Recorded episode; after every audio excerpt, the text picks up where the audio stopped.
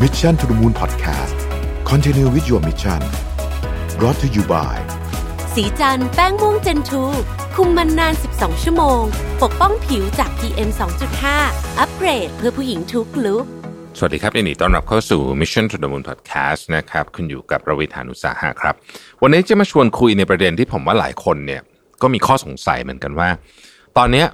ทุกคนบอกว่า ต้องขายของออนไลน์ ยอดขายเติบโตในช่องทางออนไลน์สูงมากนะครับช่องทางออนไลน์จะเป็นทางรอดนะฮะอันนี้ไม่ได้พูดถึงขายของอย่างเดียวแต่ว่าอันนี้พูดถึง Delivery อาหารอะไรทุกอย่างไปด้วยรวมๆกันเลยเนี่ยนะครับคำถามก็คือว่ามันเป็นแบบนั้นจริงหรือเปล่านะฮะวันนี้อาจจะไม่ได้มีคำตอบในหนึ่งแง่มุม แต่ว่าผมอยากจะชวนคุยนะฮะเพราะว่าโครงเรื่องมาจากข้อมูลจาก SCB นะครับแล้วก็ผมแม่เพิ่ม สิ่งที่ผมสังเกตจากการทำออนไลน์อย่างจริงจังมา สักพักหนึ่งแล้วนะครับ เราเองก็ตอนนี้ทำ Marketplace จริงจังเลยเนี่ยนะครับ ก็ก็มาเห็นข้อมูลอะไรบางอย่างเหมือนกันที่ผมคิดว่าน่าสนใจนะฮะ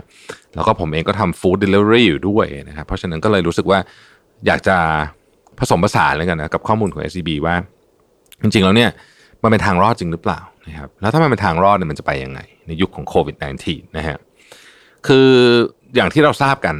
นะฮะว่าช่วงเนี้ยคนพูดถึงออนไลน์เยอะมาก จะว่าไปแล้วเนี่ยกราฟการซื้อของผ่านออนไลน์ การสั่ง Delivery เนี่ยมันหักหัวขึ้นแบบชันมากๆในช่วงโควิด ก็อย่างที่เราทราบก็เพราะว่าเราปิดเมืองนะครับ เราปิดร้านอาหาร เราปิดห้างสรรพสินค้านะฮะก็แน่นอนนะฮะคนไม่มีช่องทางก็ต้องไปซื้อขายกันบนออนไลน์นะครับ แต่ว่าจากผลการสำรวจธุรกิจ SME โดย Facebook เนี่ยนะครับ กลับพบว่าธุรกิจการค้าขายบนโลกออนไลน์เนี่ย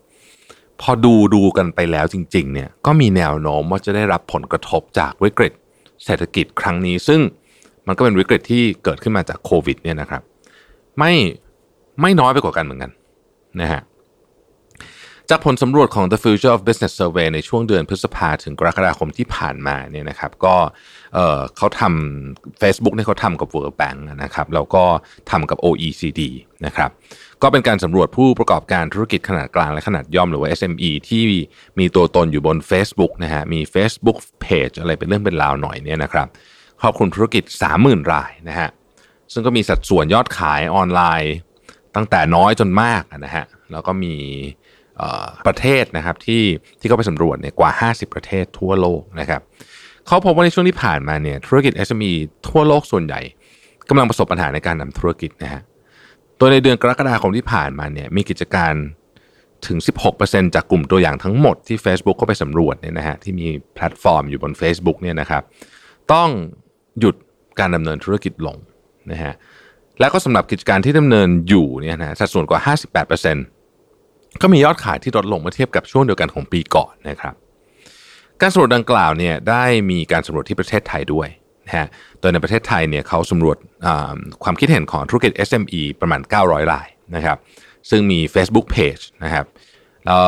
ซึ่งมากกว่าครึ่งหนึ่งของกลุ่มตัวอย่างเนี่ยมียอดขายผ่านออนไลน์คิดเป็นสัดส่วนตั้งแต่นะครับ 25%ขึ้นไปของยอดขายรวมนะผมทวนอีกทีหนึ่งนะฮะ ในกลุ่มที่เป็นกลุ่มที่ Facebook เขาไปสำรวจเนี่ยนะครับ900 รายเนี่ยนะครับครึ่งหนึ่งของกลุ่มตัวอย่างเนี่ยมียอดขายผ่านออนไลน์คิดเป็นสัดส่วนตั้งแต่ 25%ขึ้นไปของยอดขายรวม ซึ่งก็ถือว่าค่อนข้างเยอะทีเดียวนะฮะ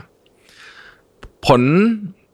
สำรวจเนี่ยนะครับก็มีประเด็นที่น่าสนใจดังต่อไปนี้นะครับ 1. ธุรกิจไทยบน Facebook เนี่ยมากกว่า 1 ใน 10 ต้องหยุดกิจการนะฮะคือ เดือนกรกฎาเนี่ยมันผ่านโควิดมาหลายเดือนละนะฮะแล้วก็พบว่ามีธุรกิจที่มีสัดส่วนเนี่ยนะครับประมาณ 14.2%เนี่ยนะฮะต้องหยุดกิจการไปนะฮะโดยคาดว่ากิจการส่วนใหญ่หยุดไปเนี่ยมันเชื่อมโยงกับธุรกิจที่เกี่ยวข้องกับการท่องเที่ยวและบริการนะฮะอาจจะเป็นตัวแทนจัดจำหน่ายด้านการท่องเที่ยวนะครับงานอีเวนต์โรงแรม ร้านอาหาร ซึ่งอันนี้มันเป็นเทรนด์ที่เกิดขึ้นทั่วโลกแล้วก็ประเทศเราอย่างที่ เราพูดคุยกันตลอดว่าเราพึ่งพาการท่องเที่ยวเยอะนะครับดังนั้นเนี่ยก็แน่นอนว่ากระทบเยอะ อย่างไรอย่างไรก็ดีเนี่ย แม้ว่าเดือนกรกฎาเนี่ยนะครับมาตรการปิดเมืองถูกผ่อนคลายไปมากแล้วเนี่ยนะฮะแต่ว่ากำลังซื้อในบางธุรกิจยังไม่กลับมานะฮะอันนี้ก็จะมีการกลับมาของกำลังซื้อที่ค่อนข้างแตกต่างกัน ในความคิดเห็นของผมเนี่ยเราเห็นชัดเจนเลยว่าธุรกิจแต่ละธุรกิจครั้งนี้เนี่ยได้รับผลกระทบไม่เท่ากันจริง ๆ นะครับ แล้วก็ การกลับมาก็ยังไม่เท่ากันด้วยนะฮะซึ่งมันส่งผลไปถึงการวางแผนการปล่อยสินเชื่อของธนาคารให้กับบางธุรกิจ แล้วพูดจริงนะฮะส่งผลผลไปถึงกำลังใจของผู้ประกอบการด้วย ซึ่งผมว่าเป็นเรื่องที่สำคัญที่สุดเลยอันหนึ่งนะฮะคือถ้าคนถ้าคนกำลังใจไม่ดีเนี่ยนะเวลาทำงานมันจะยากไปหมดเลยนะครับ ประเด็นที่2ก็คือว่าธุรกิจส่วนใหญ่เนี่ยมียอดขายลดลงนะครับสำหรับธุรกิจที่ยังดำเนินการอยู่นะครับ คนที่ตอบแบบสอบถามเนี่ย 81.3%ระบุว่าในช่วงเดือนกรกฎาคมเนี่ยยอดขายของตัวเองเนี่ยน้อยลงนะฮะเทียบกับช่วงเดียวกันของปีที่แล้วนะฮะ60.3%นะครับบอกว่ารายได้ลดลงไปกว่าครึ่งเลยนะครับ ทั้งนี้มีเพียง 6.6%ของผู้ตอบแบบสำรวจทั้งหมดเนี่ยนะฮะที่บอกว่ามียอดขายส่งตัว แล้วก็ 12.1%ตอบว่ามียอดขายสูงกว่าในปีที่แล้ว ทั้งนี้ Facebook เองก็ยังได้ทำการศึกษาสถิติจากกิจการทั่วโลกนะครับ พบว่ากลุ่มกิจการที่มีสัดส่วนยอดขายออนไลน์สูงนะก็ประสบปัญหายอดขายลดลงเหมือนกันนะครับ คือไม่ใช่ว่าคนที่ขายออนไลน์อยู่เยอะๆเนี่ยจะขายได้เยอะขึ้นไปซะทั้งหมดนะฮะคือมันก็มีคนที่ขายออนไลน์อยู่เยอะอยู่แล้ว แต่ว่าพอมาเจอวิกฤตครั้งนี้ก็ยอดขายลดลงเหมือนกันนะครับ 55%ของผู้ขายทั้งหมดมียอดขายลดลง แม้จะไม่ลดลง เท่ากับกลุ่มกิจการที่มีสัดส่วนยอดขายออนไลน์น้อยนะฮะถ้ามีสัดส่วนยอดขายออนไลน์น้อยนี่63%จะมียอดขายลดลง แต่ว่ามันก็สามารถพอที่จะบอกได้เหมือนกันว่าไอ้วิกฤตครั้งนี้เนี่ยมันมันไม่ใช่มันมันกระทบส่งผลลบกับคนเยอะกว่าเยอะมาก ๆเลยนะครับอย่างไรก็ดีกลยุทธ์การไปสู่ออนไลน์ ก็สามารถช่วยพยุงธุรกิจได้ดีกว่าการไม่มี เรียกว่าแขนขาในออนไลน์เลยนะฮะ อันที่สามเนี่ยซึ่งเป็นอันที่ผมคิดว่าส่วนตัวแล้ว ผมรู้สึกว่าเรื่องนี้เป็นเรื่องที่น่ากลัวที่สุด แล้วก็ยังยังเพิ่งเริ่มนะฮะก็คือธุรกิจชะลอการจ้างงาน แล้วก็ปลดคนงานเพิ่ม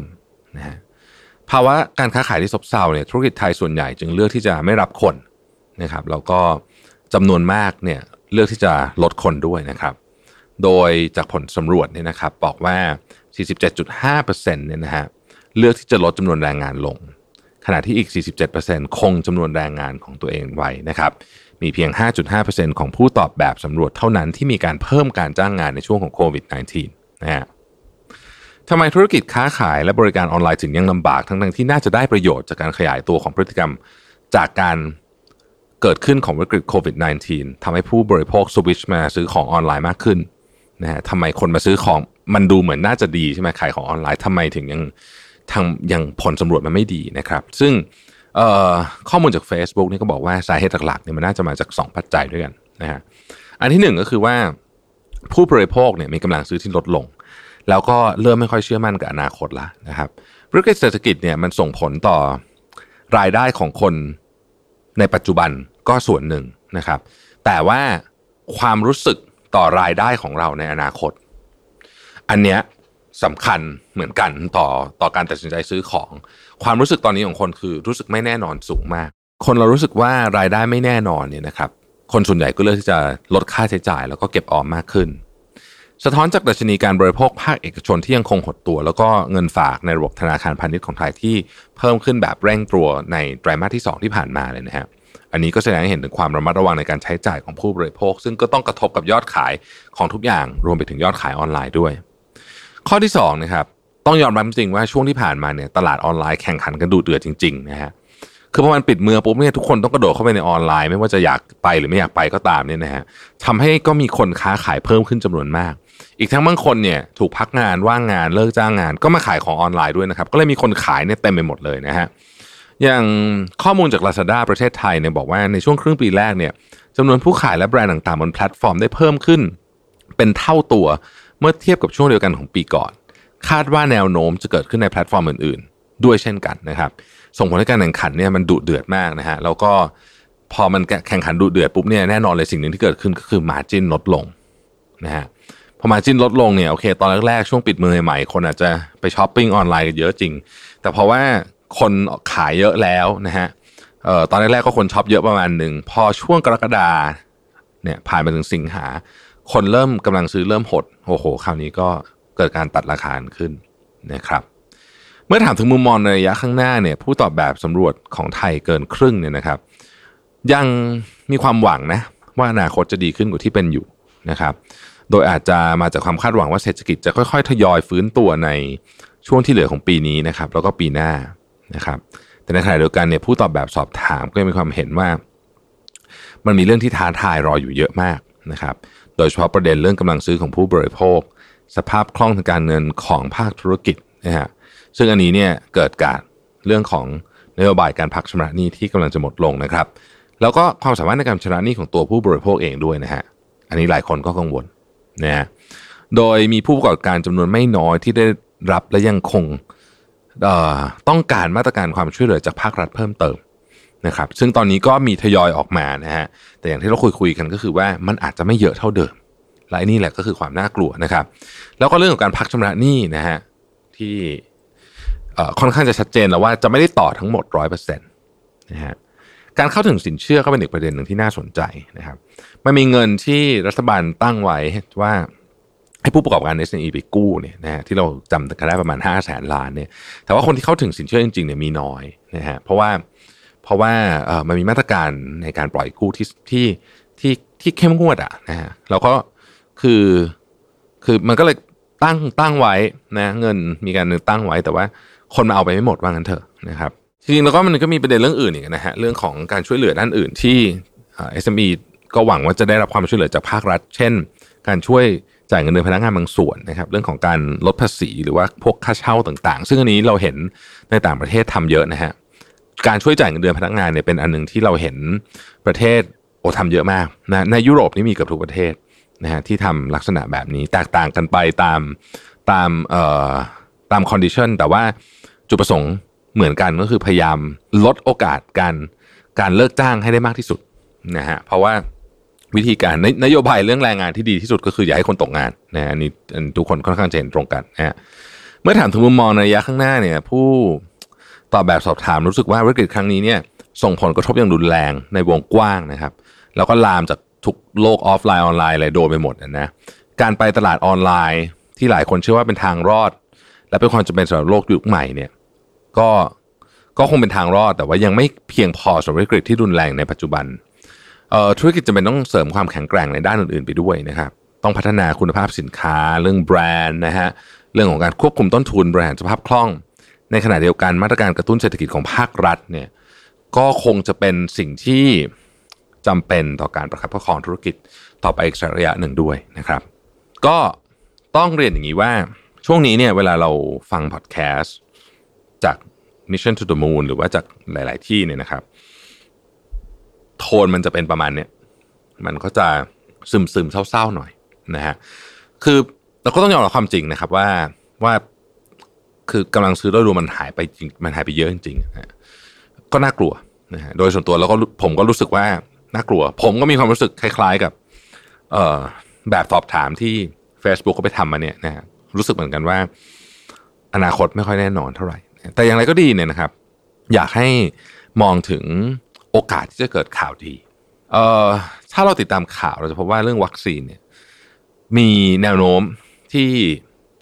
ใกล้เคียงจะเป็นข่าวดีขึ้นเรื่อยๆนะครับแล้วก็ผมเชื่อว่าพอพอมันพลิกปุ๊บเนี่ยคือสมมติว่ายังไม่ต้องฉีดกันหมดนะ เอาแค่วัคซีนที่เป็นแคนดิเดตอยู่เนี่ยนะครับแอสตราเซเนกาต่างๆ พวกนี้เนี่ย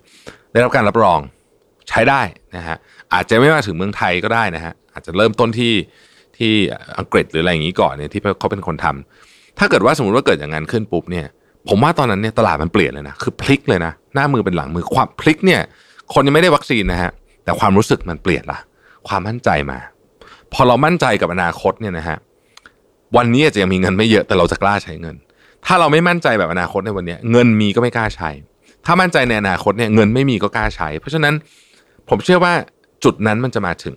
นะฮะเราแค่ต้องอดทนรอให้ได้นะครับ แล้วก็ประคับประคองตัวไปอย่าให้บาดเจ็บมากในช่วงนี้ ขอบคุณที่ติดตาม Mission to the Moon นะครับ สวัสดีครับ Mission to the Moon Podcast Continue with your mission Presented by สีจันแป้งม่วงเจนทู